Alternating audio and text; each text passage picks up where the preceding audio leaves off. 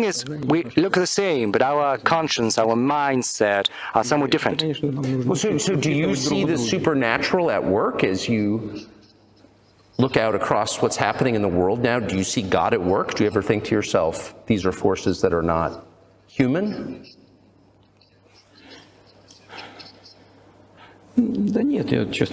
No, honestly, I don't think that.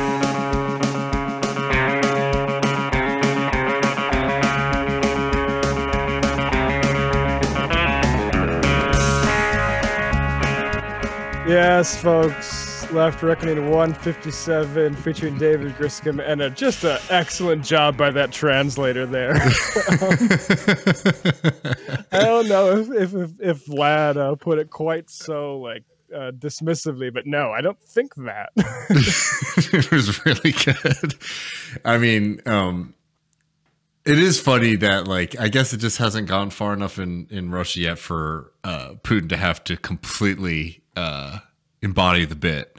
Uh, that they, you know, people like Tucker Carlson are talking about demonic energies and rituals in the United States. It seems like he's not there yet. Well, you know, like going back, and you know, Igor's been someone who's looked into the synergy between the uh, right wing conservatives in America and mm. in uh, and conservatism within uh, Russia, and I, I, think you might have maybe overestimated the degree to which those cohere and are conversant with each other. Because one of the things is that, like, yeah, like Tucker's kind of been, and that right wing has been freelancing a little bit when it comes to let's demonize China um, and uh, like some of the other things they might want to uh, uh, um, suggest that you know their boy that they're championing for anti-imperialist reasons or something. All of a sudden. Um, uh, yeah, uh, believes. Oh yeah. I mean, um, there's a tremendous amount of cognitive dissonance uh, when it comes to a lot of people in this country, at least, uh, who lionize uh, Vladimir Putin. yeah. Um, but before we get to uh, Russia's invasion of Ukraine um, with Igor, bring it back to uh, our own country's complicity in uh, absolute bloodshed, um, hell, honestly what people are going through in Gaza, what children or just mm-hmm. adult men, uh, for, for, that matter, um, are going through. Uh, unbelievable, and like the only thing uh, from some like uh, that punctures that hell is occasional food aid, uh, sporadic and uh, um, um, too late and tardy. but anyway. Uh, if you search Google for uh, UNRWA, the uh, United Nations organization that services Gaza and the uh, refugee uh, uh, folks there, it is all um, New York Times or, or, sorry, Wall Street Journal, those sorts of uh, um, Times of Israel talking about ooh secret terrorist group, and the idea that even if there was proof that out of the like me, the thousands of people that work for the United Nations, a few might have connections with people associated with Hamas, which is a resistance group that uh, engages in terrorist acts, but also does civil service stuff. Like, it's still not an appropriate response remotely to cut off funding for mm. that. Uh, nonetheless, Krishnan Guru-Murthy, uh, Channel 4 anchor, uh, talked to one of the people who should be locked up um, for doing propaganda on behalf of this genocide, Eylon Levy, uh, IDF spokesperson, and uh, pushed for any evidence of this, despite the fact that governments are already, included in our own, um, acting formally on the accusation that um, this A group that is a life saving organization for hundreds of thousands of people uh, is actually a terrorist and we need to pull funding. Uh, right after the ICJ says it's plausible that uh, the evidence we see in front of our eyes that Israel is committing genocide. So here's a little bit of pushback from Channel 4 in the UK. There were huge consequences as a result of your naming of people who worked for UNRWA. What the world has not seen is the accompanying evidence. I just want to know, does, is there accompanying evidence? Is there anything beyond those names? And have you shared it with the United Nations investigation that is going on? Because there is millions of pounds of aid that is resting on those claims. And hundreds of thousands of lives dependent on it. when we said that UNRWA, at least 13 UNRWA staff members, and that's apart from the thousands of UNRWA graduates, but the 13 UNRWA staff members were directly involved in the October 7th massacre. That was the tip of the iceberg. Yeah, do you have any of the evidence for that? complicity and my collusion. question. Of Because you course, haven't because this was it. all collected. Because this was all collected just a bit of quantitative data uh, 30,000 uh, over 30,000 personnel working for uh, uh, UNRWA basis of intelligence that Where's has been the shared with our allies. Intelligence that has been shared with our allies. I'm when not was going it to shared with Britain? Because Britain claimed it didn't know. I can't speak to the specific intelligence that has been shared with individual Western partners, but that evidence is out there. It is clear. Is is there not direct reflection. evidence about those 13 names? Where is it? Have you passed it to the UN investigation or not? We do not trust the UN investigation that haven't. taking place. So there is no The evidence UN that you have cannot- placed in front of anybody in the United. Nations, the United Nations, which has been covering up the Hamas presence literally 20 meters underneath the UN headquarters in Gaza, cannot be trusted to conduct any sort of internal review. Have you given the because evidence the UN is part to of the, the US problem. or British governments? I'm not personally aware of what material may have been passed on between our intelligence agencies. Exactly. So he's uh, just completely lying, which is all Israel has been doing this entire time. And like I said, it's almost such a laughably small number that if that is the uh, the amount of people that Israel could plausibly uh, accuse of of having any connections with Hamas, a dozen out of thirty thousand, And, uh, it, it's a fucking joke. The whole thing is a joke. and just recognizing the struggles that they've had to even definitively link folks um, in the first place. Um, you know, right there, the kind of tiptoeing and dancing around the fact that, yeah, um, it doesn't seem like we have this uh, smoking gun.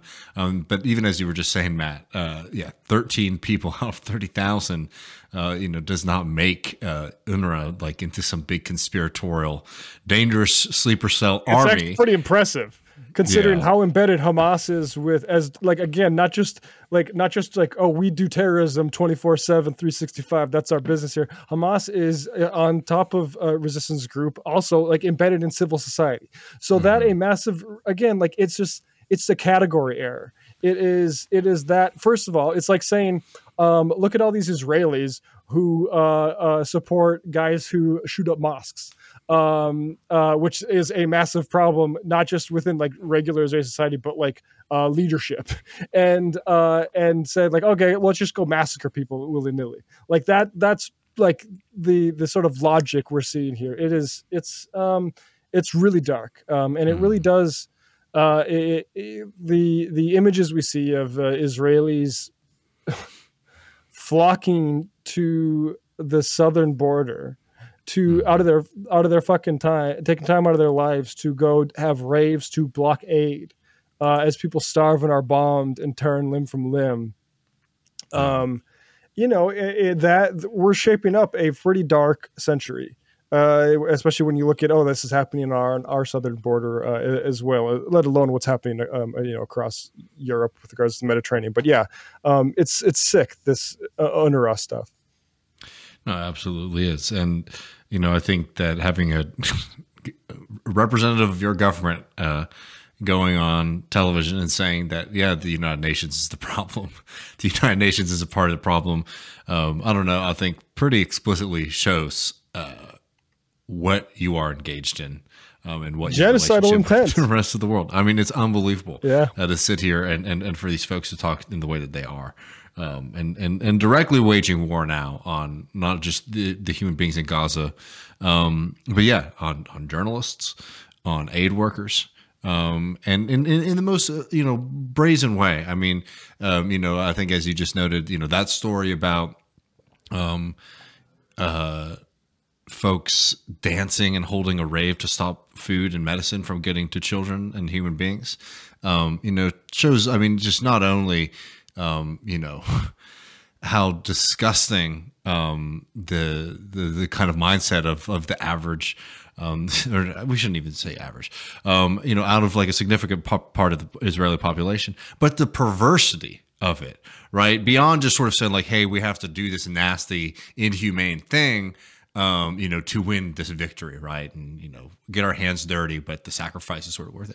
No, it's like, let's turn this into a festival and a fun experience for us. I mean, that is extremely dehum- dehumanizing and nasty kind of thing. And you also have been having, you know, these other stories, um, you know, about, uh, oh, what are IDF soldiers doing uh, with the empty kitchens uh, that they're fi- ransacking in Gaza? What kind of meals are they prepping on the road? I mean, just disgusting things um, on, on a daily basis, as, as everybody has known since the beginning of this onslaught. And uh, you search, I, I mean, you search UNRWA, uh, first uh, uh, result, Wall Street Journal, UNRWA's not so independent investigators, as if fucking Israel uh, is good at investigating. It can be taken at face value for investigating anything. I mean, uh, unbelievable. Uh, um, Israel says uh, again, Times of Israel. In, Israel says UNRWA probe mandate into findings of staff partition in uh, October 7 too vague. Um, I mean, th- it's just like all UNRWA case reveals a much larger problem with humanitarian aid. Like w- pretty dark things happening because we are all paying attention and we can see this. But if you've never heard of UNRWA before and you decide to search that this terrorism accusation, which is not substantiated, is completely obscuring anything else. Mm-hmm. The ICJ genocide stuff, like, I mean, this is, uh, yeah, go ahead. No, no. I mean, I don't mean to interrupt you. I'm just saying, like, this is just uh, from the get go. I, I, I think at, at, a certain point, like, you can talk about the individual atrocities, you can talk about whatever the, the news story of the day is, but like, you have to be aware of like the Israeli propaganda playbook, and it's been from the very get go, uh, which is uh, distort, confuse, distract. Um, and this whole thing, a brutal um, thing that we're watching, is just another attempt at doing it right. Oh, what if, what if instead of you know more coverage of the atrocities in Gaza, um, you know, we get to see if, oh, maybe the New York Times will do an investigative piece of just to see how bad uh, the United Nations organization is in Gaza, right? Oh, just yeah. how many terrorists do we think are actually in there, right? Oh, so what if that can be what the news story is for the week? Um, and like that, that just like throughout, you know, whether, you know, earlier is like, oh, did Israel bomb a hospital? Or did they bomb the side of the hospital right? Or did they mean to do it? Or was it an accident? All this kind of stuff. I mean it's just a very constant stream of uh you know if not just straight up disinformation things used to muddy the water and distract the conversation so that people can have sort of fervent loud debates about things um you know to sort of obscure the fundamental reality uh, which is Israel is engaged in mass slaughter of human beings um, with seemingly no end in sight um, and no real strategic or political, uh, ju- not the only justification but reasoning at this point, other than just total war on a civilian population. Yep. So yeah, that's uh, today in Zionist lies. Um, in real things, South Africa urges ICJ to consider action on Israel's planned Rafah assault. Um, uh, yeah, absolutely. Um, then that's you know where we're at today. Uh, we felt important to at least note. Um, uh, I, I, I, I, it really makes me despair when I look at those search results. Like barely a one that mm-hmm. is, yeah, it's it's a dark world we're uh, seeing develop, folks. Um, anyways, Yegor Kotkin, uh, Russian socialist in Moscow, uh, stayed up late for us. We actually just finished that an hour or so ago. Uh, and here is uh, this conversation, folks. And uh, we will see you on the other side uh, as we go to the post game.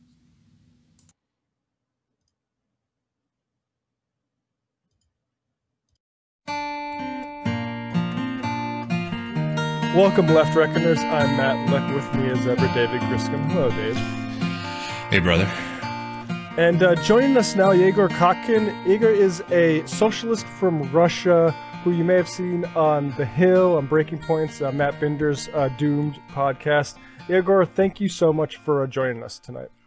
Thank you for having me. Uh, happy to talk to you guys.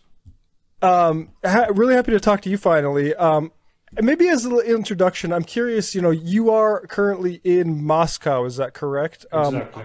Yes. Talk about being a socialist in Moscow. Uh, you know, over the past uh, few years. Uh, frustrating over the past few decades. Uh, I mean, the pendulum swung back too hard in the last 30 years. I mean, I, I'm kind of a newly minted socialist. Uh, it, uh, I started as a liberal. I started from the right wing uh, perspective, actually. Uh, just because when I was growing up in the 90s, uh, as a, any young uh, person, I was looking forward. I was progressive minded, and my, my major mindset was that progressive minded means liberal minded, end of history. Uh, and whatever this weird boomers with red flags, uh, red flags were doing, it's weird, it's bad. So my progressivism led me first on the right. Uh, I was uh, lib- liberal uh, for a long time. I was even a libertarian. Uh, one of the uh, reasons why I enjoy libertarian debates uh, on uh, Sam Seder show so much because I can recognize myself in the other side, and I hate it actually. But at some point, I just well, I was looking for the same thing, but at some point, I just realized that the answers are not there on, on the right. So I just uh, moved to the left, and uh, I suddenly find out that I'm very much alone. There is no left infrastructure in Russia. There is no even your like uh, left uh, tube, bread tube corner of the YouTube uh, that is marginal uh, in the bigger picture, but still pretty powerful and uh, concise. It doesn't exist in Russia. Uh, there is uh, like very strong uh, red con movement, uh, red red conservators uh, who are uh, the Stalinists in the in the worst way possible, who basically repeat uh, American conservative rhetoric. They uh, hate uh, LGBT movement. They think that uh, trans rights is a bourgeois plot to whatever. So they're very reactionary, but they uh, identify with the former Soviet Union. And uh, the new left uh, there are individual people like me who uh, basically want the same thing that Bolsheviks wanted uh, 100 years ago, but uh, updated the current moment. Current moment, and uh, there are individual people, but you have to literally find individuals in the internet space of Russia, in the Russian-speaking internet uh, space, and uh, to bring it together somehow through YouTube, through Telegram channels, uh, because there is no infrastructure. There is no concise space, left space for people who share uh, socialist or communist views and uh, of 21st century, not uh, like ni- late 19th century. So yes, it is frustrating, but it is hopeful. It's interesting. It strikes me that your um, sort of journey politically mirrors our David Griscom's a little bit too, from uh, Austin, Texas, with the um, rea- early reaction against liberalism. Isn't that right, David? yes, very much so. Yeah, no, I will say though, even though I was on the right for a while when I was younger, I moved very quickly from, I didn't really have a liberal phase, if that makes sense. I, I, I went from being on like the conservative GOP side to a social is pretty fast, but um, no, it's interesting to hear. Well, I mean, I, I know we got like a lot of other things we wanted to, to, to, to get to, but I'm just curious if, if you could just give folks who might not have an understanding of this actually, um, you know, where like working class organizations or institutions are at politically in, in Russia right now. Um, you know, do they exist in the same way that they did under the Soviet Union? Um, you know, are they politically active, um, or have they been sort of mirroring what's happened in you know America and a lot of Western Europe, where trade union movements and things like that have sort of been on the decline?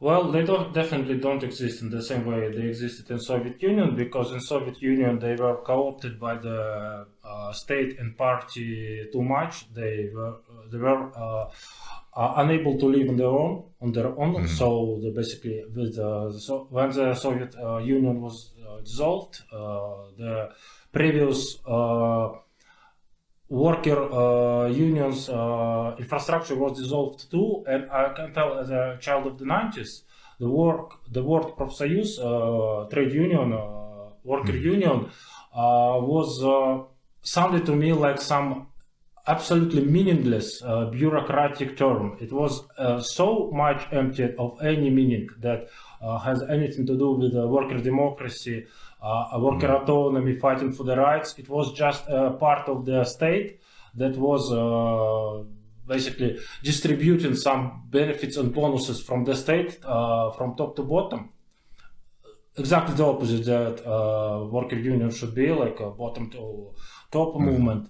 So when uh, Soviet Union died, it uh, all died as well. And uh, in the last five years, we seen organically uh, rebirth of the worker movement in Russia, like the Profsoyuz Courier, uh, which is, means delivery guy, because we have a robust uh, delivery uh, industry or whatever. Like you have Amazon, we have Ozon, like you have the uh, food delivery services, we have the same in Russia.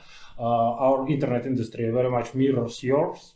Uh, and uh, people, uh, hundreds of thousands, uh, thousands people working here organized, but it's still uh, very much uh, devoid of ideology. People uh, in some industries uh, are able to recognize their common interest, uh, economical material interest, but they are still averse of uh, the any ideological affiliation and uh, people from the old Red Guard are unable to speak to them because they are too much tied to the basically dead ideology, well, late Soviet form of this ideology. And young people are not uh, yet uh, involved in that, and uh, so it just uh, sparks of it. So at some point, eventually, uh, worker movement will meet worker ideology. But right now, as I said, uh, pendulum uh, swing too hard in the opposite direction. So people even trying to do uh, uh, worker movement are afraid uh, to basically identify themselves even before their own eyes or in their own minds as the left or moreover socialist and stuff. So it's all ahead of us. And you know, I want to get sort of uh, back into that um, a little bit more. But the occasion for us uh, discussing this is uh, Tucker Carlson, former uh, Fox News, disgraced Fox News host, the current independent journalist. Um, I talked with uh, Vladimir Putin, and you know, we, I, I do want to get back to how Putin started with the historic, uh, the long-term history um, discussion that a lot of people are keen in on because Tucker was a little bit annoyed um, by that. But you know, you mentioned a couple times the '90s, and that's the part where I thought the interview started. You know, um, my ears peaked, perked up at because I just read Vladislav Zubok's Collapse. Uh, uh, about Gorbachev and the fall of the USSR. I'm curious about your perspective as somebody who the, from the 90s in Russia. Um, your perspective on you know Putin talking about how we expected a hand of friendship, maybe more assistance from uh, the West in our transition um, from the USSR. As a socialist in Russia, like what was your interpretation of that part? Uh, as a socialist in Russia, I, I say this is, was the b- biggest news uh, Putin broke for us, uh, saying directly that uh, late Soviet elite, part of which he was, uh, definitely as a, KGB colonel working in Germany, uh, small part, like low part, but still on, he was definitely from the Soviet elite. And he directly said, uh, openly said the first in 32 years that they basically sold uh, USSR uh, for the hope of becoming a part of uh, Western global bourgeois elite. This was uh, huge and uh, left spaces in uh, Russia, in Russian Telegram channels, uh, in Russian Twitter. They all picked up on that because the thing that we knew all along, that we suspected all along, that basically uh, Gorbachev sold the USSR for the uh, glorious privilege to appear in Pizza Hut uh, advertisement, or Yeltsin's uh, and Putin sold USSR to be, to hope become restore basically Russian Empire, become new aristocracy. And they were LARPing hard in the 90s and still LARPing as a basically uh, old Russian aristocracy. Uh, they, he confirmed it, and it was. I mean, we knew that all along, but uh, it's nice to see that he uh, realizes, and they, I mean, Russian bourgeois elite, understands what they did and why they did it. Matt, you're uh, you're muted. Sorry about that. Um, so yeah, let's uh, let's back up a little bit. So ultimately, Tucker Carlson has this um, interview with Putin announced. I'm curious what your reaction to that was. Uh, you know, going into it. Uh, actually, I was kind of excited because um, um, my main point that I'm pushing uh, last two, three, four years. And on Twitter, like my uh, overall project is to expose uh, Russian American conservative pipeline and basically explain to people how not Russia meddled in America, but basically uh, Russia became uh, an image of America, but a very specific image. If uh, you have like imagine the thought experiment that if you had in 2000 uh, when Putin became president, same year when uh, Bush became president, if you had a Republican taking all control over uh, the Congress, over the uh, Supreme Court, of the presidency, and holding on unilaterally for 24 years you would not be able to uh, to distinguish Russia today with all anti-gay laws uh, and uh, anti-trans laws and and, and police violence and stuff. You won't be able to distinguish it from America. I mean, you still have all the same things, but you have them contained to red states. You have them in contention with the liberal elites. If we have the dynamic if like Republicans won completely. And uh, Putin uh, repeats uh, American uh, conservative talking points uh, to ridiculous extent.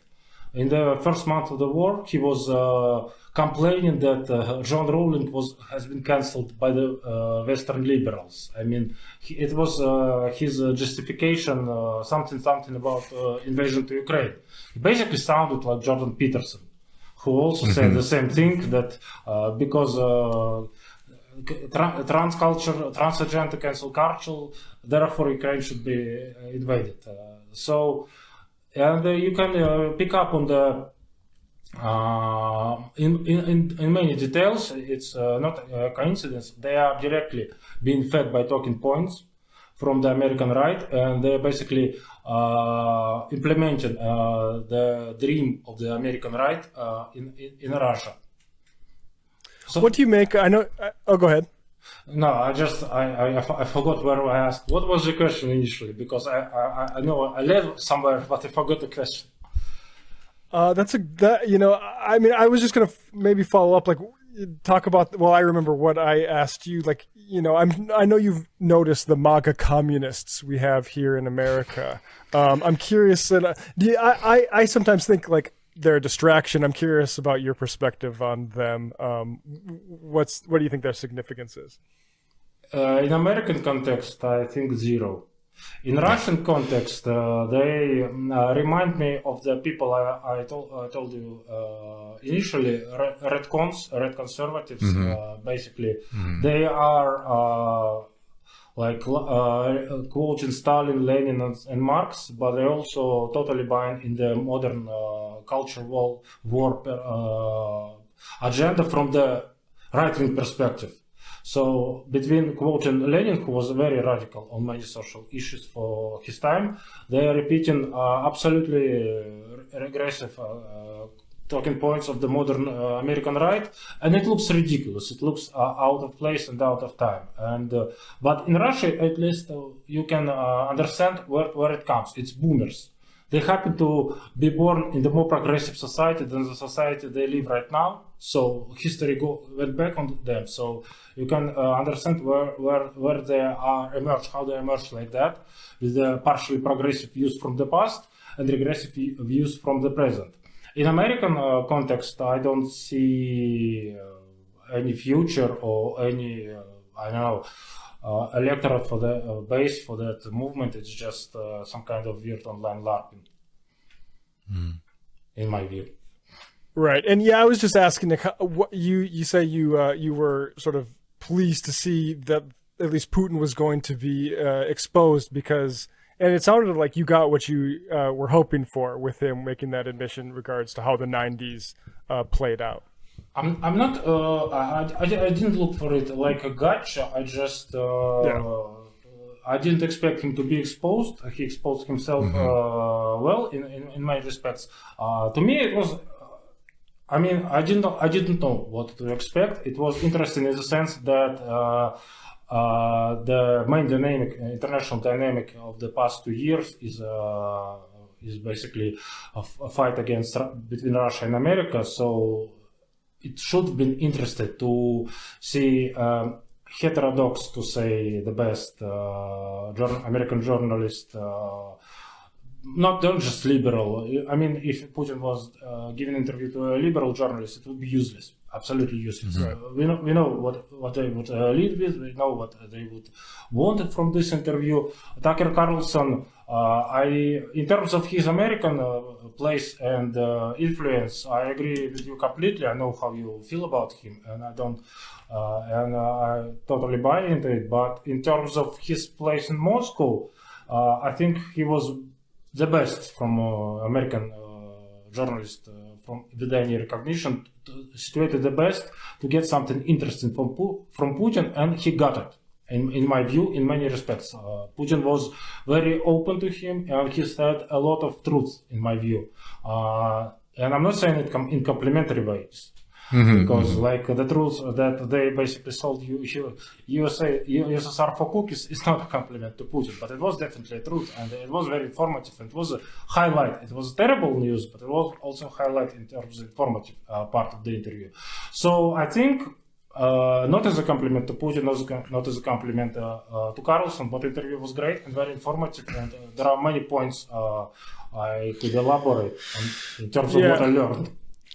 I just want to start with the very beginning, which is Tucker sets up the NATO prompt, uh, which we're all very familiar with, and and Putin surprises him, I think, a little bit by going into you know deep history, including presenting him with some documents to the point where Carlson asks a couple times, like, "What's the relevant here? Relevance here?" I'm curious, like, yeah, how do how did you read that the opening?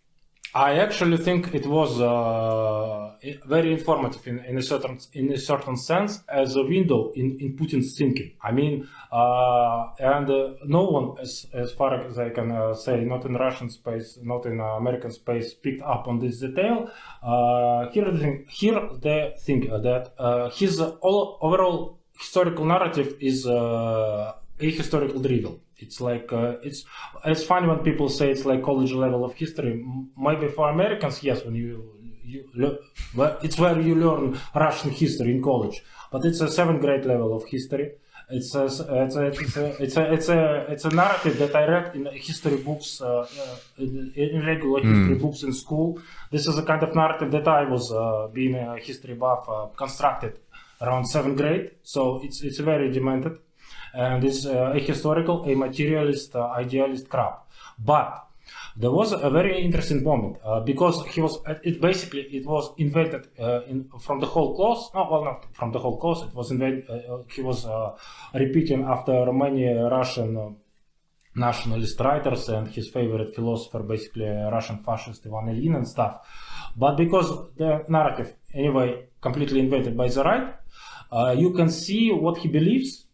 Because when he uh, highlights some things, uh, he highlights it not because it's important from the historical point of view, but it because it's important from his point of view. There was a moment around uh, eight to ten minutes inter- interview when he was stuck, uh, he started talk about 17th century, and he presented the history of the conflict with Poland. When he was uh, this uh, folder of with documents, original documents, tried to present Tucker, uh, he presented this conflict when Russia first, when Ukrainians, uh, Ukrainian Cossacks asked Russia, request Russia to take them from the Poland to protect them from the Poland. Russia initially declined because they don't want, didn't want to fight to, to go to war with the West with Poland. But ten years later, they started the war. War, war uh, went for many many years, and they eventually uh, took over the east of the Dnipro River and Kiev. The way Putin uh, told the story, and uh, the moment, the fact that he was prepared to illustrate it with the documents, precisely this moment, it sounds very uh, modern. Basically, uh, if you look at this two minutes of him, three minutes from eight minutes to 10, 11 minutes telling this story, you basically hearing him saying the same story that happened in the last 10 years. So there was a request from Donbass, save us from this Polonization, westernization. And at first, Putin was uh, reluctant to answer to that request because it would uh, lead to the war with the West. I mean, Poland in 17th century, uh, USA right now. Uh, but uh, eventually he came over, a long war, and then uh, Russia takes over the eastern Ukraine and Kiev. So the way he told this story seems to me like he thinks we are living this moment right now. I'm not saying that he's right. I think it's again a historical, but I think the, this is the moment in history he's LARPing. He's trying to recreate right now. So uh, to me, at best, uh, the most productive uh, conclusion I can make from that that he probably wants to his plan maximum is to take over the eastern Ukraine, is to revert Dnipro and maybe Kiev, but he's not looking to take over the uh, entire Ukraine, leaving it to the future generations of Russian leaders. Uh, the same way he said uh, that this job was ended uh, last time by Catherine the Great, hundred years later than uh, after the Al- Al- Tsar Alexei. You know, wh- we haven't discussed much um, the time, the decades leading up to the Russia's invasion of Ukraine. I'm curious your contextualization um, and how much emphasis you can decide how much you want on the Orange Revolution, Euromaidan, the Donbass uh, violence. Um, you know, you know, you have the floor. Um, well, I, I'm not actually an expert in uh, Ukrainian history. Uh, I, I had to become one in the last two years, and I'm not happy about it. Uh, but uh, I can tell that uh, I became more critical. Uh, more I learned about Ukraine, I became more critical of it. Not far from uh, justifying any kind of uh, war and stuff, and it was like a huge historical mistake. Even if I accept uh, Putin's uh, intention to co-opt Ukraine, it was the worst possible way to go about it. The best possible way is to go neoliberal way to give them a lot of uh, loans and then basically buy the country. Uh, uh, he he decided to go the old school way, the worst possible way to do imperialism in, nowadays. Uh, but uh, here's the thing about Ukraine. I can tell that uh, as in my liberal period, I was looking at Ukrainian Maidan. They had uh, two Maidans in 2004 and 2014 as a sign of vibrant democracy, freedom of, of uh, speech, uh, and the people uh, not putting up with any kind of dictatorship. But uh, looking at it right now, I understand that it was always a slow burning uh, civil war between uh, pro-Russian or rather Russian speaking. It's not pro-Russian like it gravitates to Russia. It's just a territory uh, populated by Russian speaking people uh, and uh, of Russian culture basically. And the nationalist Western Ukraine. And uh, the problem, of course, uh, na- uh, project of the nationalist uh, Ukrainian, uh, strictly Ukrainian speaking Ukraine uh, has total right to exist, but it has to be a much smaller country because there is a, roughly a half of the country that doesn't want to put themselves in this box of Ukrainian culture when they are uh, part of the much bigger and much more uh, rich, at least in this moment, in history culture. So every time, and uh, the problem, nationalists, uh, they are very bad. Uh, it's hard to negotiate with nationalists. They want everything. So every time, uh, if if they were content with two two lingual, uh, bilingual, bicultural country, Ukraine Ukraine would be fine. But they always want to make it into uh, unicultural country. So we see this conflict. Uh, in, in a different universe, you could imagine some, some kind of a conflict going on in Canada, for example. Uh, you can see uh, the similar conflict going on in, in Spain. You can see it uh, Britain, uh, England versus Scotland. But uh, difference, of course, it, it's it's a rich country. It's de- deep in the west, uh, so they are protected. Ukraine, on the other hand, was expo- uh, exposed to Russian influence, and Russia capitalized on these conflicts. So the uh, divide be- inside Ukraine is genuine. But Russia has always been a malevolent force to exploit it, deepen, and exacerbate it. And uh, in short, both sides both sides are wrong uh, in, in many respects. I mean, uh, Russia is wrong uh, in the sense that it's bigger, it's stronger, so it has more it has more agency, uh, so uh, it it carries more responsibility. So. Uh, doing basically the same nationalist shit uh, as Ukraine, Russia still carries more responsibility because it's more powerful. But Ukraine is not an innocent part in that too. Yeah, I mean, and I would say nor is uh, any sort of Western powers that um, got in the way of any. And like, I'm not making definitive claims when I say don't exactly. uh, or like I- seek I- diplomacy. I, Yeah, I want I want to add to that part. Uh, I, I just wanted to continue this.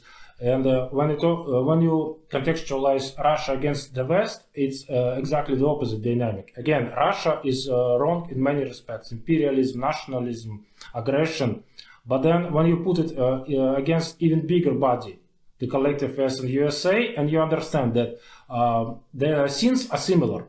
But because collective West and the USA in particular are much stronger, their responsibility is much bigger.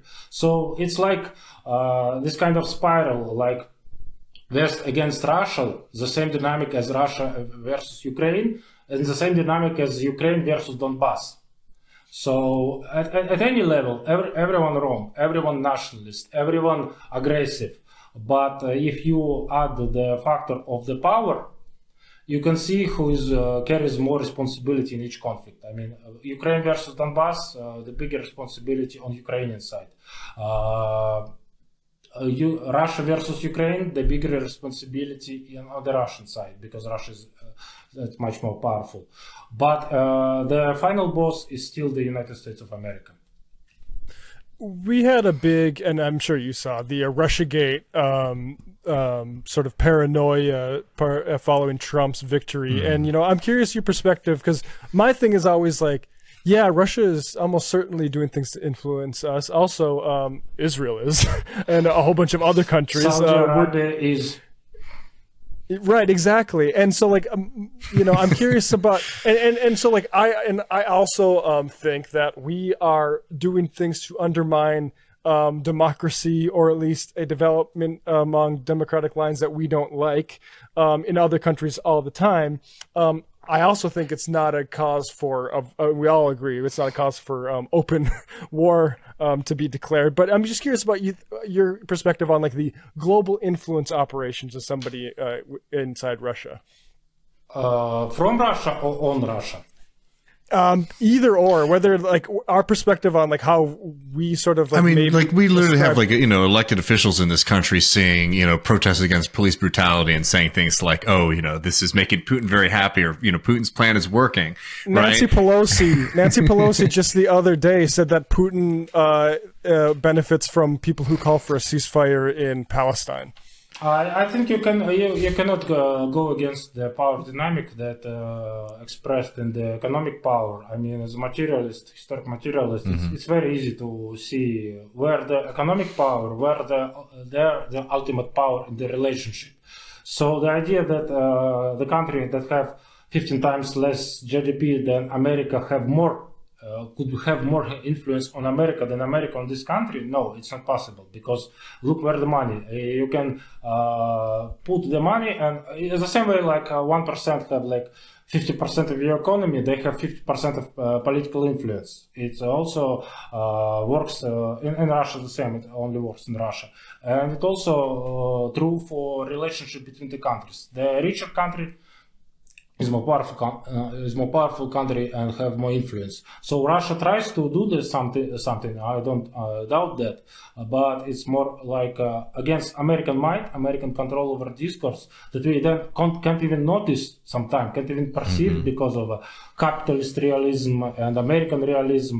Uh, they're they are just incompatible, uh, inco- incomparable, and uh, con- specifically Russia Gate uh, conspiracy was very funny to me because uh, I was learning about it uh, in my still uh, late liberal phase. I was watching MSNBC a lot in 2016, 2017, and even from that, I was picking up one curious thing that all the things uh, that were uh, liberal media attributing to supposed Russian influence on Trump were also working to a T on Saudi connection on Trump. Uh, money connection uh, going from the 90s, uh, shady deals, uh, uh, lobby operations. Uh, at some point, Trump was basically working as a PR manager for MBS after the Khashoggi murder. murder. Uh, imagine some, him doing something uh, similar for Putin. I mean, it, it would be the end of, I don't know, everything. uh, every mind will be blown.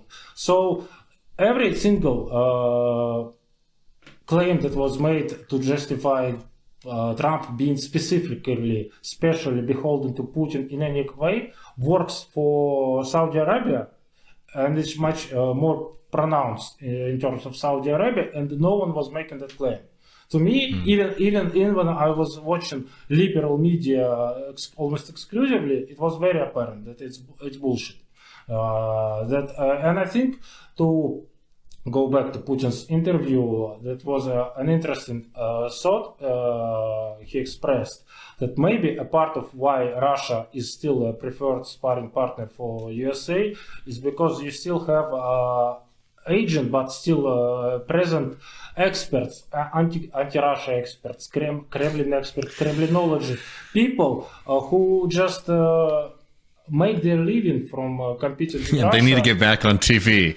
Yeah, yeah, yeah, a final gig before retiring. Yeah. so, so, so, basically, uh, they all grew up in the Cold War uh, uh time, and the people, uh, expert, expert. I can kind of relate to expert community. If they were uh, Kremlinologists in the 80s, what what are you gonna do in the 90s and uh, right now, 30 years after USSR fall?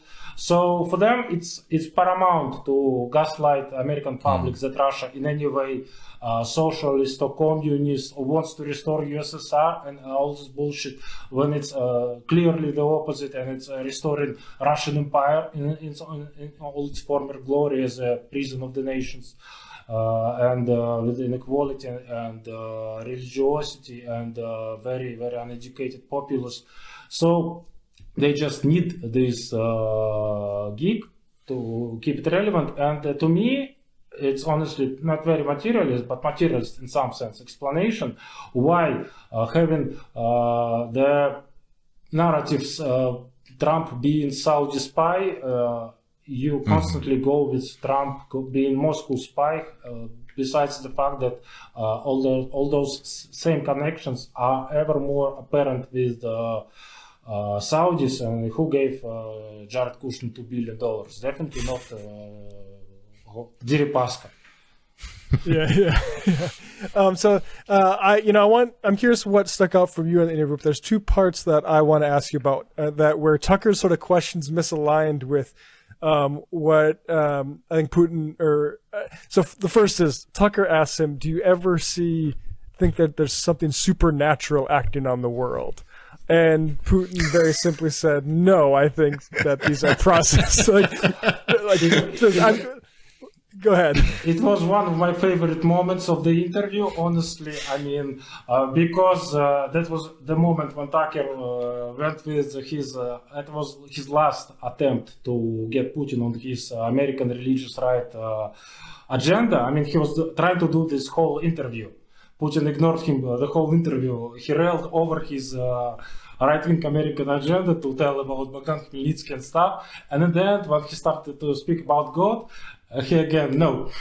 It's all materialist. Yeah. He, he also prior to that he made a very interesting point. He said i don't know who drives american uh, politics who runs america but basically he alluded to the he didn't say it like that but it sounded to me uh, like he said uh, basically america is a combination of uh, special interests in a trench coat uh, posing as a state. Well he didn't say it like that but he implied that, that he don't know who runs america but definitely not uh, any single personality or in single party. It's uh, some kind of interest, uh, special interest, but not in conspirological way, uh, but in very materialist way. And I agree. Yeah, sorry. I just wanted to point. I agree 100. percent Like uh, Tucker was trying to pr- bait him into this deep state, simplistic view of American governance, and mm-hmm. Tucker like says, "Well, yes, of course. Like the intelligence agencies have like malign influence, but he also like makes some nods to like democracy uh, being like sort of unstable and you're not sure who's going to win elections and who has the balance of power within the congress and also there are regional governments and different things like yeah it was actually it was very interesting that he didn't take the full like I, how misaligned he is, right? With the the, the it, Tucker's deep state sim- simplicity is not if it's coming from Putin, he did a good job, I guess, masking it because that wasn't the uh, understanding that he was presenting. Well, uh, I actually Putin uh, in this particular topic, he presented himself as a good historical materialist. I think uh, his KGB education pays off a bit. Uh, and this uh, question about the God, do you feel like anything supernatural drives the history and the international processes? And Putin simply says no. I was, on the one hand, I was relieved to hear it because it undercuts many scary theories about Putin. If you if you remember, maybe you heard it, maybe not, did not that there was a moment when two years ago, before the war in Ukraine, Putin was asked about nuclear war, and he said something like. Uh, uh, we don't have to worry about nuclear war. We are all uh, righteous people. We all go to the heaven, and they all go to the hell. And it was uh, a scary moment a bit for me because uh, do is he believing it? Is he like really like evangelical nut who looking forward to the end of the world? And uh, after his response to Tucker that he doesn't see any presence of supernatural in the world, uh, how, how, it's been run, uh, I uh, uh, sighed with relief. I never believed in Putin being really that religious and stuff. Uh, he always uh, struck me as a, as a, person who doesn't believe in anything. But uh, and that's why he went to the lowest uh, possible way of accumulating wealth and power, because there is not no no no no other ideology in him. But uh, when he just re- re- rebutted. Carlson this way, I was kind of relieved. He, I, I, do believe he's a secular guy. he's very materialist guy. He still, maybe in some warped way, remembers and uh, uh, remain, keeps with him his materialist education from Soviet time. But I also was immensely frustrated with him because uh, my second thought was, why do you uh, implement this uh, religious fascist crap on us uh, for? Because it's it's very frustrating. I mean, just as the war started, I Putin, one of the first laws Putin implemented was in, in summer 2022 was anti-gay law, basically uh, against gay propaganda, basically uh, expressing that you are gay in Russia to every age and every public set becomes illegal. So basically, me living as an open gay uh, and uh, presented in, in any fashion public, it becomes gay propaganda.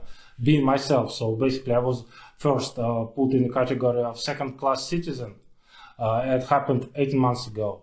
And two months ago, uh, they uh, accelerated it, and Russian Supreme Court released the decision that LGBT movement, LGBT organization, LGBT symbolism is extremist organization.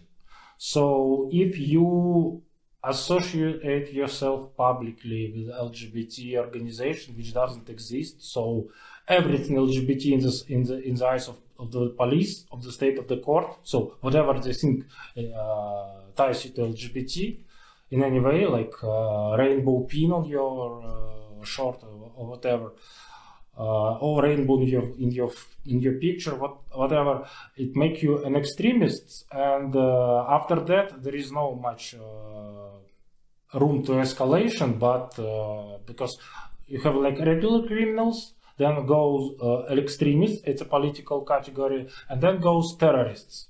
So there is no much uh, escalation left, and the only way to escalate uh, religious uh, fundamentalist, uh, fundamentalist reactionism, reactionarism in Russia is to criminalize homosexuality as it is. So basically, return us uh, 30 years ago, and it all plus uh, Russia goes in uh, uh, the same way as America in terms of prohibition abortion.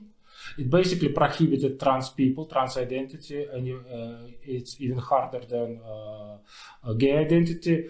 So, and I'm looking at this reactionary crap that going on. Uh, this uh, how, how, religious being pushed everywhere in every facet of our lives uh, to the detriment of education, science, and social cohesion. And it, it's all done by a person who doesn't believe in any of that. Uh, except except one thing. He believes i'm pretty sure he believes in utility of it to control the unwashed masses. So he's been a secular person he's been a rational person. He uses this bullshit for a very rational end to control the unwashed unwashed and educated masses. And uh, turning masses in the, the unwashed and uneducated by destroying uh, public education the, and, uh, and, science. Also, the part of his plan. So basically, uh, Russian populace was and still is very educated by the average uh, world standard, but it goes away because uh, if you need, you don't need much if you restore the Russian Empire. Russian Empire was 80% illiterate and very religious, and we're going this way, but it just seems to me that more insidious because it's being done extremely cynically by a person who doesn't believe any of that. It's a hopeful sign in terms of international relationship that he's ultimately a rational person and you can rationally interact with him. But it's uh, just insulting and uh, very infuriating in terms of his relationship with his own people. Uh, that reactionary drift, do you think that is something that uh, will be arrested either post uh, Putin? Uh, you know, what do you think the outlook is on, on Russian society and acceptance and, and on these lines? I honestly can't tell because I'm trying to be materialist about it, and uh, there is no other reason to stop the reactionary uh, drift, but with having a progressive counterforce. And we started from there, that there is no progressive counterforce in Russia right now. Uh, there is a liberal counterforce. It mainly crashed and it ultimately reactionary too. So basically, it's like uh, they they all hate Putin, Putinism, everything but Putin, except when they present it with any left alternative. And then they they like, Daddy Putin, save us from communists, save us from that. There is nothing to save them from right now because there is no viable left alternative in Russia yet. So they are like, yeah, we are against Putin, against Putin, but it only because there is no left alternative. If, if there was left alternative, you would see them asking uh, Putin police to crush left dissent. So bef- before we have this progressive left movement because before this birthing uh, worker movement uh, meets itself uh, with ideological people and embraces socialist ideology instead of avoiding it or running from it. Before it happens, the drift to the right continues for the simple reason because there is nothing to counter it with. That's how I see it. Um, and one other thing is Tucker, uh, I think, wanted to tee up Putin with uh, why is America so concerned about you when they should be concerned about China? And uh, Putin is like, well, I think they are very concerned about China. In fact, um, I'm curious about that element, uh, the China element. If you had any observations on that. Actually, this was one of uh, the glorious moment of this interview that I liked very much because, uh, uh, I mean, framing that attacker started it with like, yeah, like America is bad, I all understand it, but China is worse, more ruthless, more cynical. I mean, uh, just appreciate the racism of it because he was speaking like, yeah, we're bad, but we are human. They are inhuman totally. They have no human empathy. They have no human feelings. They just scheming animals, like you know, there's insects from the Starship Troopers. Uh, I, I, I, truly believe that Americans, especially on the right, but liberals too, see the China as a different planet uh, where this collective herd mind of insects uh, plotting against uh, our planet. Like, no, well, you, you saw Starship Troopers, right? You, you understand the reference. Uh, and in Tucker's question, in this framing, this was this dehumanization of uh, China was in, inherent to the to the framing of the question. Putin just cut him off. He said, uh, "Look at the China history. Look at the China policy. They are not aggressive. You are more aggressive." And uh, I think it was a glorious rebuttal. I have no notes. Putin did a good job, unironically ruining uh, Tucker's uh, racist anti-China narrative with uh, because again this delusion is omnipresent on the west especially on the western right liberals and stuff that yes we are bad but those muslims those arabs those chinese they are worse than us because look at least we are human. They are not entirely human. They are inhuman inhuman. And putin says basically no they're actually human. Uh, they're actually more human than you in many respects uh, it's just you don't see their humanity. I mean, I think it fell flat on Tucker's ears completely, but uh, to me it was uh, absolutely glorious and the moment that was I completely agree, find myself in agreement with Putin, which is a rare occasion. Well, it's just like one thing that is so clear about a lot of these kind of like anti-war right wingers in America, and I put you know anti-war in quotes because it's very clear that whenever they're sort of upset about a conflict or might want to see a, a conflict be de-escalated, it's not because they've become you know doves or peace-loving hippies. It's because they think that we should be prosecuting war and conflict against different people. Same thing with Tulsi Gabbard, Tucker Carlson, very much so. Um, yeah, it was a very interesting part of the interview for sure. They they actually uh, the only part of the American establishment that uh, responds to the initial Putin request from the West that Putin basically, and uh, I think we didn't talk about it yet, but uh, Putin was, talk, uh, speaking a lot how, uh, well, starting from this moment when they sold US for the becoming part of the bourgeois Western civilization, and they they wanted basically their old place prior to 1917 back and uh, as uh, Hassan actually put it quite succinctly, that uh, Putin's Russia wanted to become to America what Israel is to America. So being a client state, backing USA in their endeavors, being backed uh, by USA, and having the right to do with impunity whatever they want in their part of the world, which is post-Soviet uh, uh, territory. And the American right, when they say that we don't have to, we don't need to, to support uh, Ukraine and we need to leave Russia to their own devices, they basically accept this premise. It's not like they are anti-war. They just say, okay, we we accept Russia back in our like little club of uh, Western empires, and it uh, comes with the right to do what they want on their own, own borders. Yeah, and you know, just to uh, uh, any other parts of the interview you wanted to comment on before we uh, move on. Oh well, I actually maybe elaborate on this part uh, of Putin history. Yeah, two two important things. Uh, first, uh, this his history with America. I was it was very informative to me to hear his history of his relationship with American presidents, with CIA how they interacted. Uh, uh, maybe something I think, uh, or I didn't hear about it before, or maybe he actually broke some news speaking how, for example, he asked American president to stop meddling in Northern Caucasus and support uh, Islamist separatists there, and the CIA just answered, "No, we won't." And uh, it sounded to me like a breaking news. Maybe it was public before, I didn't know, but I didn't know about that.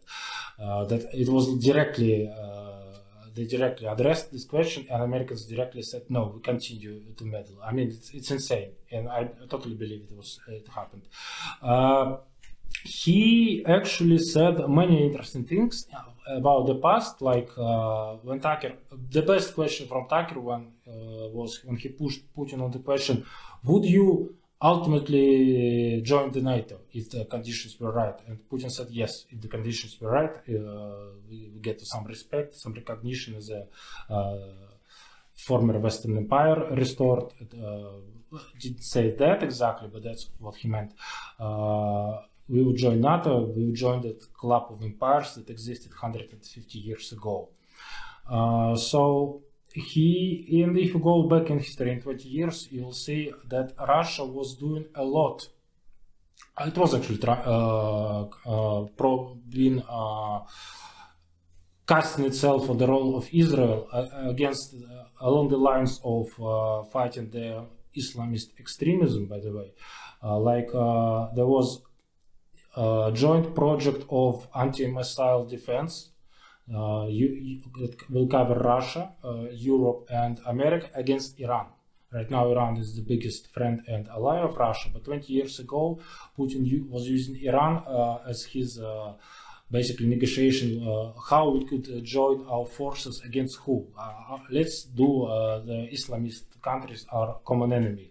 He was the first to call Bush after 9/11. He provided NATO with base in Ulyanovsk air base when they invaded Afghanistan. There is there were a lot a lot of uh, material and very real signs uh, that Putin basically uh, was extremely pro-Western and he was looking to become a part of the NATO, part of maybe EU, definitely a part of the special uh, relations with the US club, and he was uh, rebutted on every step.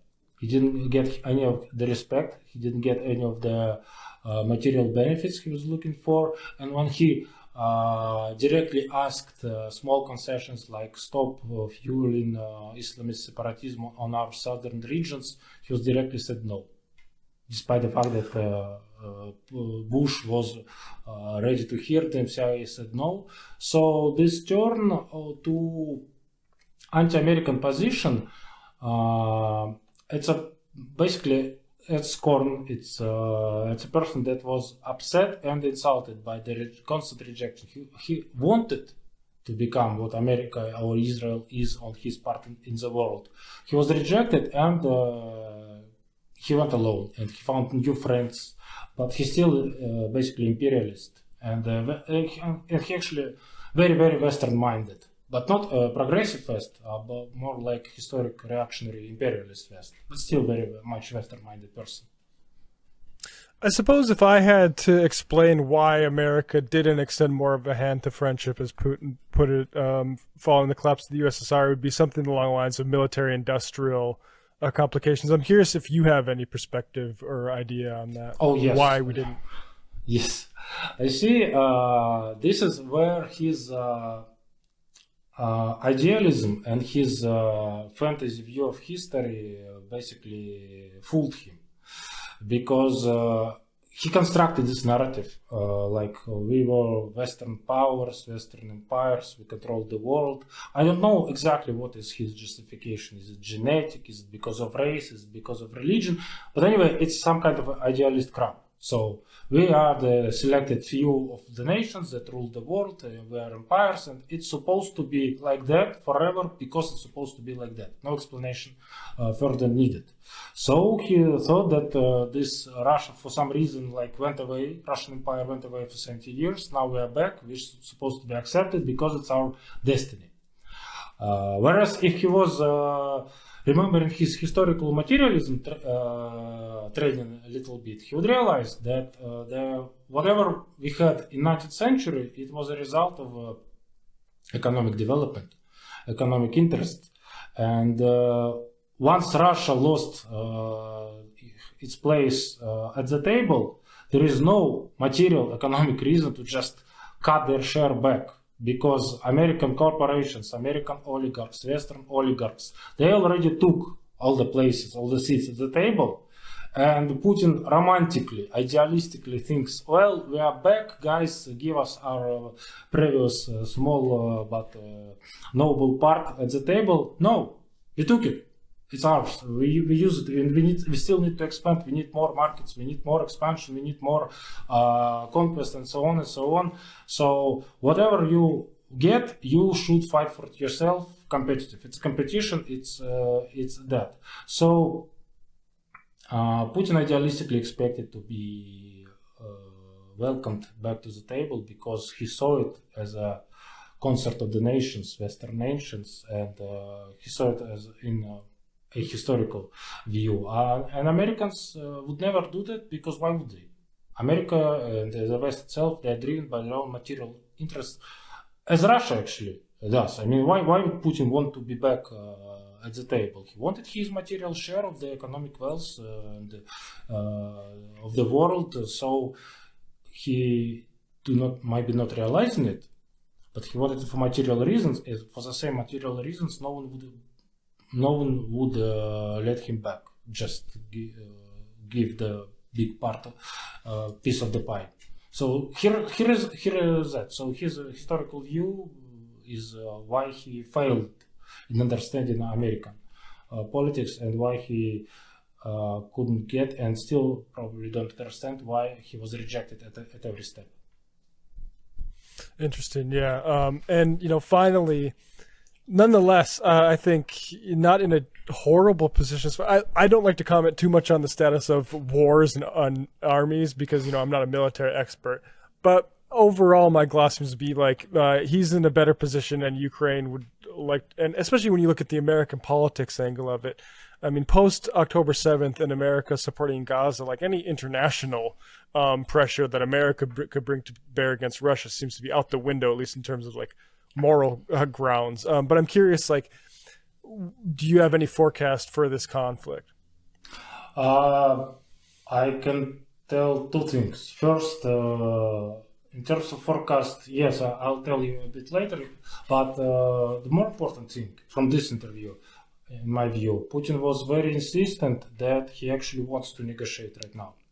Uh, he said it many times. There is a decree uh, signed by Zelensky. I don't know why he did it, but he basically prohibited himself from negotiating with Russia. At the, his high point when he thought that uh, it will be possible to push Russia back to the 1991 borders. So and then and then you can negotiate basically uh, the end of the war when you win it.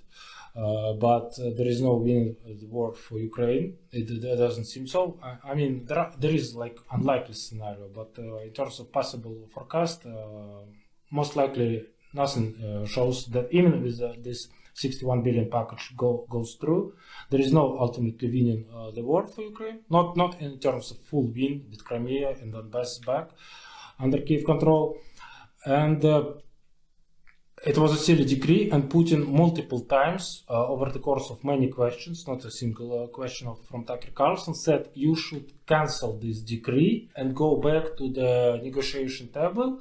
And he even said that there is there is possible a way to find the, frame this peace between our countries in a way that uh, will be decent to you. He said it. He literally said it. I mean, I'm paraphrasing, but that's what he said uh, directly. And it was kind of funny, but also revealing because people in America will always speak about off ramp for Putin, uh, meaning that how he can accept uh, his defeat gracefully. Uh, and Putin says, well, we are actually open for, in terms of off ramp for Zelensky.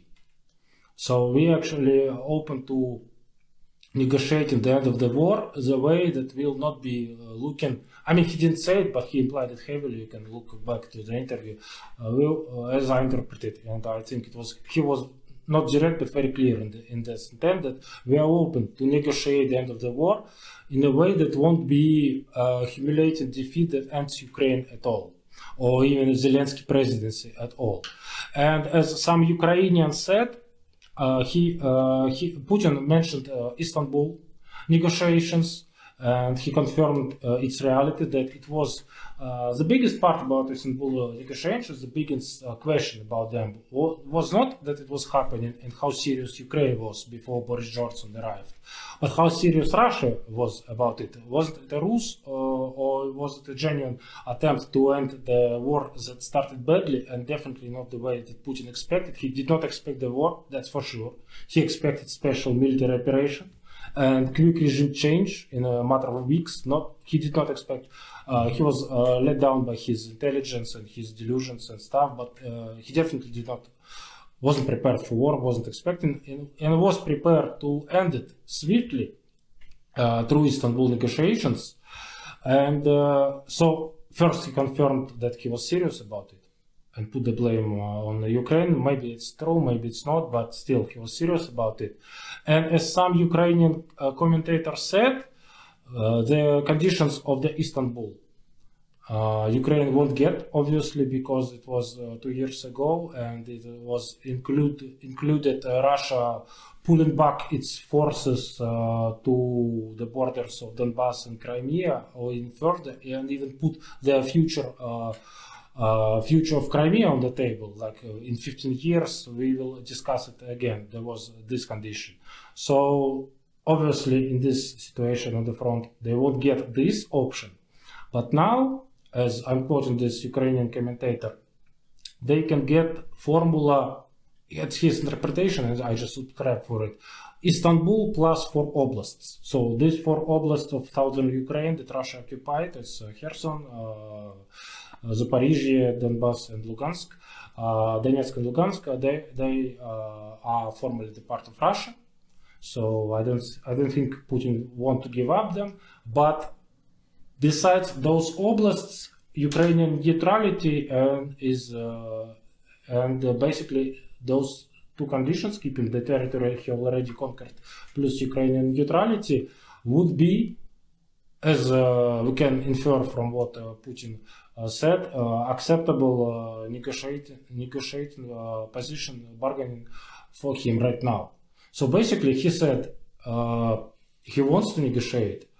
He understands the importance of the off ramp for Ukraine, so it wouldn't be so he doesn't demand a total defeat, and probably understands that he couldn't get a total defeat from Ukraine, and uh, we can infer that his uh, uh, demands probably will be uh, Istanbul plus four oblasts, basically a status quo. And uh, for me, uh, in terms of what I can predict about the future, what I can see that future holds for us, this is the second best moment to negotiate after Istanbul. I mean, Istanbul would be the best. We will have this war over uh, two years ago. It would be just uh, played. Uh, they would just played uh, the sync packs, put the meat back in the grinder, and, and it would be over. I mean, it couldn't be over because of the Western influence. But if, if it was for that, I do believe that uh, Putin recognized his military mistake, that he got himself into war instead instead of special military operation immediately, and he was prepared to go back. Right now, it's the second best. Uh, I mean, it's bad if you want to see Ukraine restored in full uh, border, but again, you, you, you should accept it. The two year ago uh, negotiations. Right now, it's maybe not the best uh, option, but it's the best that Ukraine will gonna get because in a year or two from now, the next uh, negotiation option will be even worse. And in terms of predictions, I see uh, three scenarios. The first uh, scenario uh, is uh, possible if America won't uh, follow through with this package and first ammo and money, but most importantly ammo. Uh, the collapse of the front uh, is entirely possible this year, and uh, then it's uh, basically Ukraine will have to probably capitulate. Well, it's a bad scenario for Ukraine, let's say, and it's entirely possible. And it's totally dependent on the, your domestic uh, calculations and your domestic uh, whatever going on in the Congress. Uh, the second option uh, if, but uh, I want to say it's not uh, a case for the for the 61 billion dollars to Ukraine at all, because the second option, if those money will go to Ukraine and this ammo will go to Ukraine, I think it's kind of even worse. So definitely not the better, because uh, America. Uh, it doesn't seem that America wants to crush Russia in this war because they understand. I mean, America holds enough uh, arms uh, to basically, if they supply uh, to Ukraine their full wish list, the way they supply the full wish list to Israel, uh, they would probably be able to crush Russian front, to make Russian front collapse and create uh, even a crisis within Russia. But then instead of the crisis the size of Ukraine, you would have the crisis the size of Russia. And Russia borders Northern Korea. Russia borders uh, China. Russia borders uh, almost borders Iran. Russia borders Europe. So imagine uh, imagine the chain effect of Russian collapse. So America, even if they follow through with the money, they will never give Ukraine enough money and ammo to defeat Russia. They will only prolong this uh, brutal slaughter on the front lines and Ukraine already sees the end of the their manpower. They are prepared to they starting this half a million people mobilization, and there are all the signs uh, that they won't be able to fulfill it because first it is it's very expensive and they don't have the money. But even if they get the money from America, it might cause them huge domestic crisis uh, because it's a mobilization is a huge problem right now in Ukraine. There is no volunteers left, and there is uh, very much people against uh, people who are not already on the front lines don't want to get there at any cost. There is a lot of street fights against uh, military police who tries to uh, find people who are avoiding draft, and if they try th- uh, this country of tre- 30 million people after the 10 million left for Europe, if they will try to follow through with American money to mobilize half a million people more, it uh, might cause them domestic crisis that will ruin their uh, uh, ruin Zelensky regime. But even if they get the money, they get the ammo, they mobilize half a million people, uh, the American won't give them enough ammo to defeat Russia. So we will have just two years of this meat grinder, well, where this half of million people will be murdered or disabled uh, too, and in two years, two more years, we will have the same situation, but Ukraine have no people to mobilize. Even if America give them all the money, all the um, ammo in the world, they have bought themselves two more years, killed many Russians, killed many of the- their own people, and they still have to end this war because they now have no one to mobilize. So that, what I'm saying is that the second scenario, if first scenario is bad for Ukraine, if uh, the help doesn't go through and the pro- fro- fronts collapse, uh, it will means defeat. The second scenario, if- the help uh, comes through, uh, but in this uh, limited fashion, like it's going on right now, is probably even worse because uh, they end up the same place, but uh, two years later and a half million more deaths later, and uh, not to mention all the Russian deaths on this war. And the third scenario, the hope scenario for Ukraine and for the West, that something breaks in Russia first, and it's not an impossible scenario, but again, this is a scenario that America itself doesn't want because uh, how deep will be this breakup? Uh, they were scared enough of the Prigozhin mutiny. It was a silly coup, but it was uh, still an attempt in mutiny. Imagine if Russia falls falls apart like the Soviet Union did. Speak, uh, how many conflicts all over Eurasia will ignite? Plus 5,000 nukes uh, losing control. So the third scenario, the hope that uh, something breaks in Russia first, is possible. Everything is possible. It's definitely uh, true in this moment, historical. But that's not the scenario America itself want. And it doesn't seem to be likely because Russia has more people and Putin uh, holds his grip on power.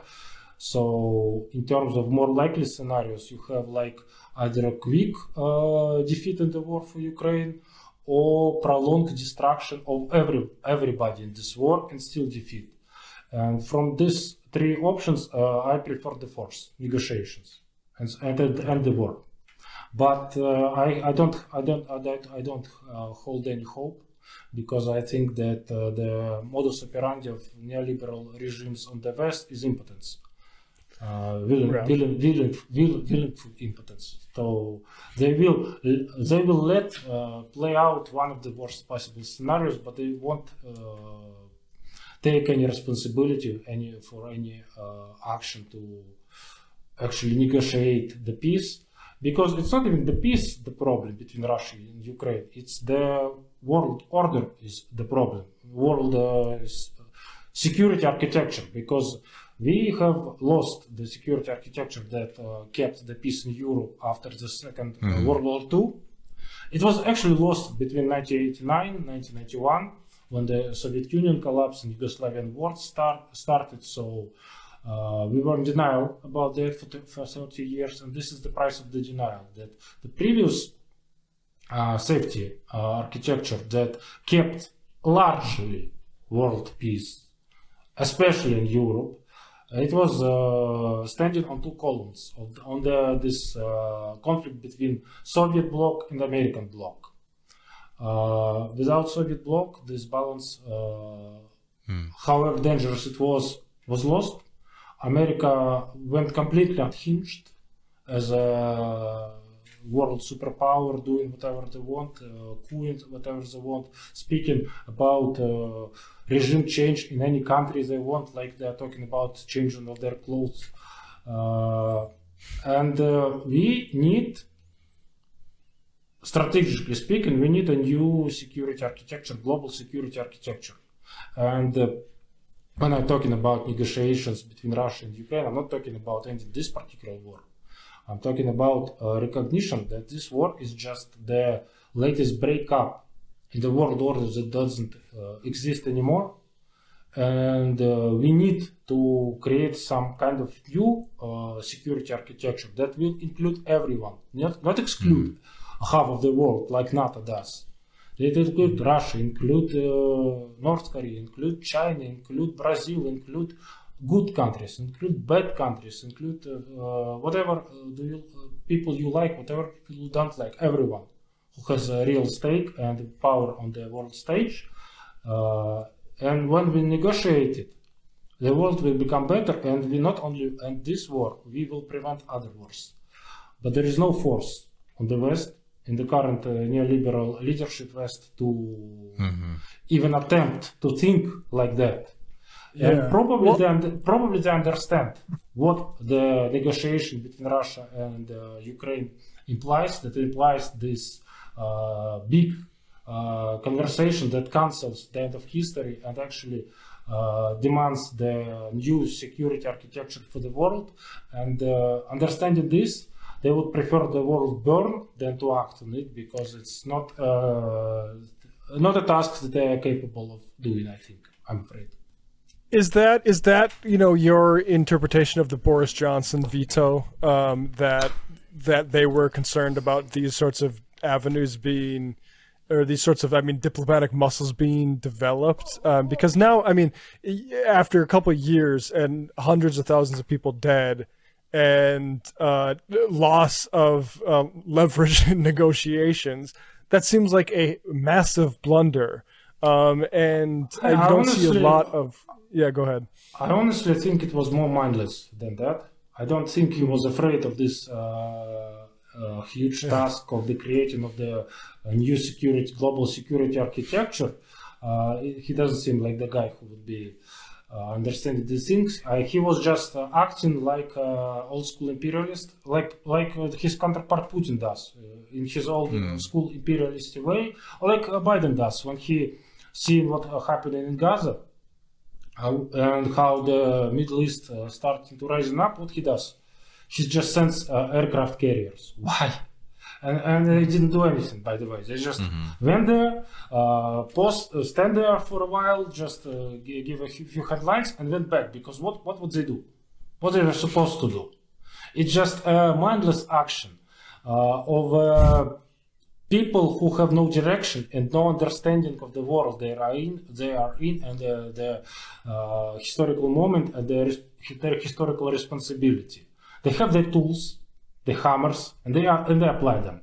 They think if uh, we have this uh, huge and monstrous uh, aircraft carriers and we send them, it will do magic, like and uh, Boris Johnson did his magic. He thought like it, maybe it's like he thought it's like again 1853 when there was uh, the previous Crimean War when uh, France and uh, Britain uh, defeated Russia. Basically, he, he thought uh, maybe it, it is uh, again this moment, and as well as well as Biden thinks with his magical thinking that American. Uh, uh, aircraft uh, carriers and his spell casting via America, we can we can finance the wars at once. Uh, will make any difference? It's just a magical thinking of the people who lives in, who live in the 19th century, and uh, they are no different than Putin.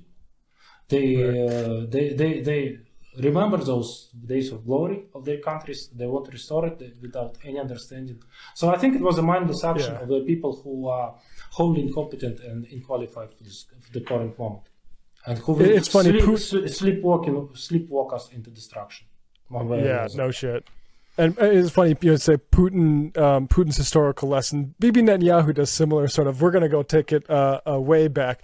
One final thing I did want to ask you about Yes. that concerned me about Putin, and actually it concerned Tucker Carlson, but I think I was concerned for different reasons than Tucker. Is when Putin said, "I'm I'm not satisfied with the denazification efforts," and I'm curious about like his like sort of reservation there. Is that something he's going to say like, "Okay, I'll let you keep the Nazis if you give us this territory," or what? Uh, Putin's denazification emphasis. How do you interpret that?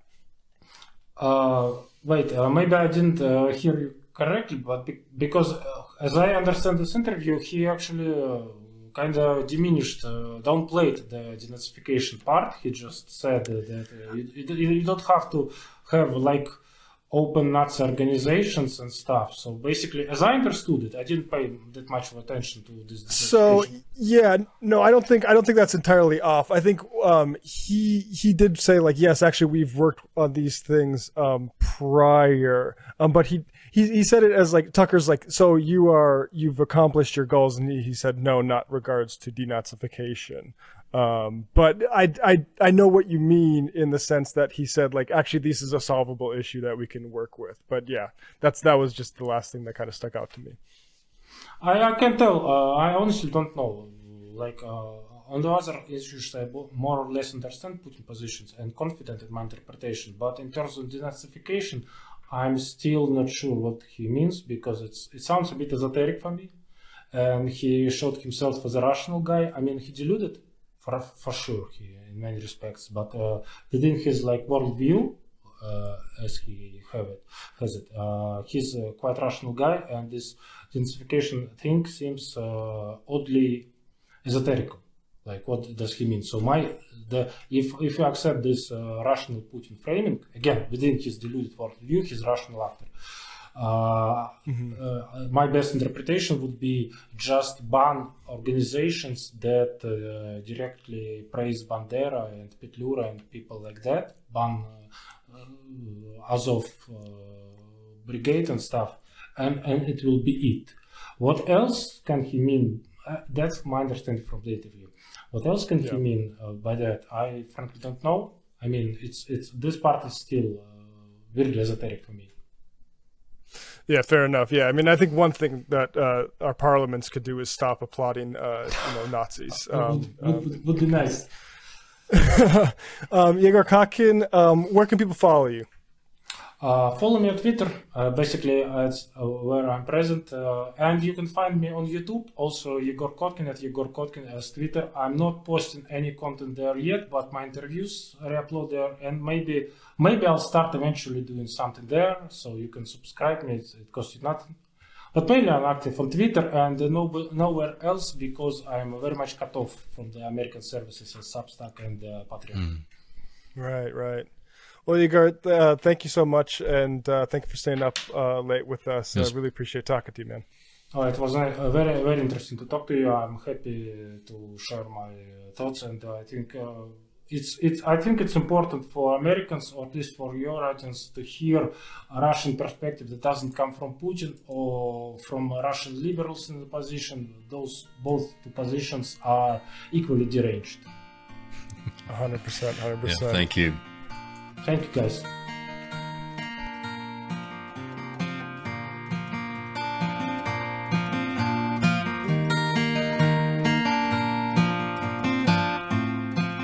Yes, folks.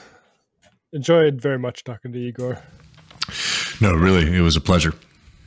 Um, could have, could have. Honestly, there's like like th- four questions I'm like I meant to ask, and then we just didn't get to it, and it's like I mean, hour and seven. the thing is, like, we made that decision like four times. Sorry. Yeah, go keep going. I was just gonna say we have expanded our um, our sort of infrastructure electronically so we could bring you a full hour long interview like that um, because uh, actually we're limited to an hour um, but uh, yeah I, mean it was it was such a great conversation but go ahead david oh no i was just gushing too i was just saying uh, yeah. Um, I feel like we made that executive decision like three or four times in the interview to keep it going. yeah. Yeah. Cause there's still more we want to get to. So yeah, really appreciate that. Hope y'all did as well um, folks appreciate all the uh, you know that freaking joe rogan i know we've said it but the free speech guy and all of a sudden he's just grubbing just snatching up those little monetization funds um, uh, just grubbing his little you know his eyes bulging there's oh there's some there's there's oh here's another hundred dollars on top of my 250 million.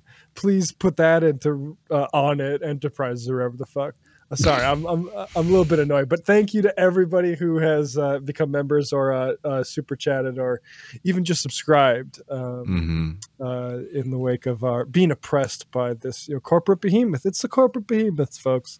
They don't like the little guy to you know be having great conversations. well, speaking about great conversations, they're not over. We're about to be jumping over the post game patreon.com slash left reckoning. Um, we'll be taking some of y'all's questions and discords. Um, but also, we got a little bit of a preview of a very uh, important conversation of some big brain folks that we're keeping a surprise for Matt Lech. And definitely want to see um, him see what one of his biggest fans is up to right now.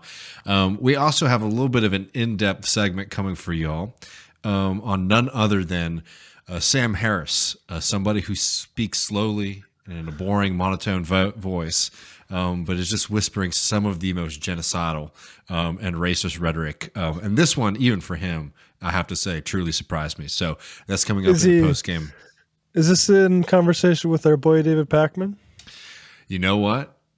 I felt that it wouldn't even be fair to bring this one um, to, to do that one. This one is in depth, pure Harris, um, and a good reminder of who uh, David Pakman is rubbing elbows with. So y'all will want to y'all want to join I- us for that. I- I apologize to any Harrises um, out there in the audience because it's a rough time for because of a, a combination of words, pure Harris. You either think Sam Harris or you think Kamala Harris, and neither one of those is like not a great time to be mainlining Harris. Um, I'm trying to think. I, I I can't even think of all the good Harrises. I'm trying to think of sports Harrises. Who are the Harrises? I'm, I'm blanking. The casino. all- I don't know. it's all it's all obscured by Harris's. Yeah, Or, so stand up for your name. Uh, good Harris is out there. Um, but folks, you'll want to join us for that. Patreon.com slash left reckoning. Um, we'll be having a lot of fun there. So come by. Thank you, everyone, and see you soon. Peace.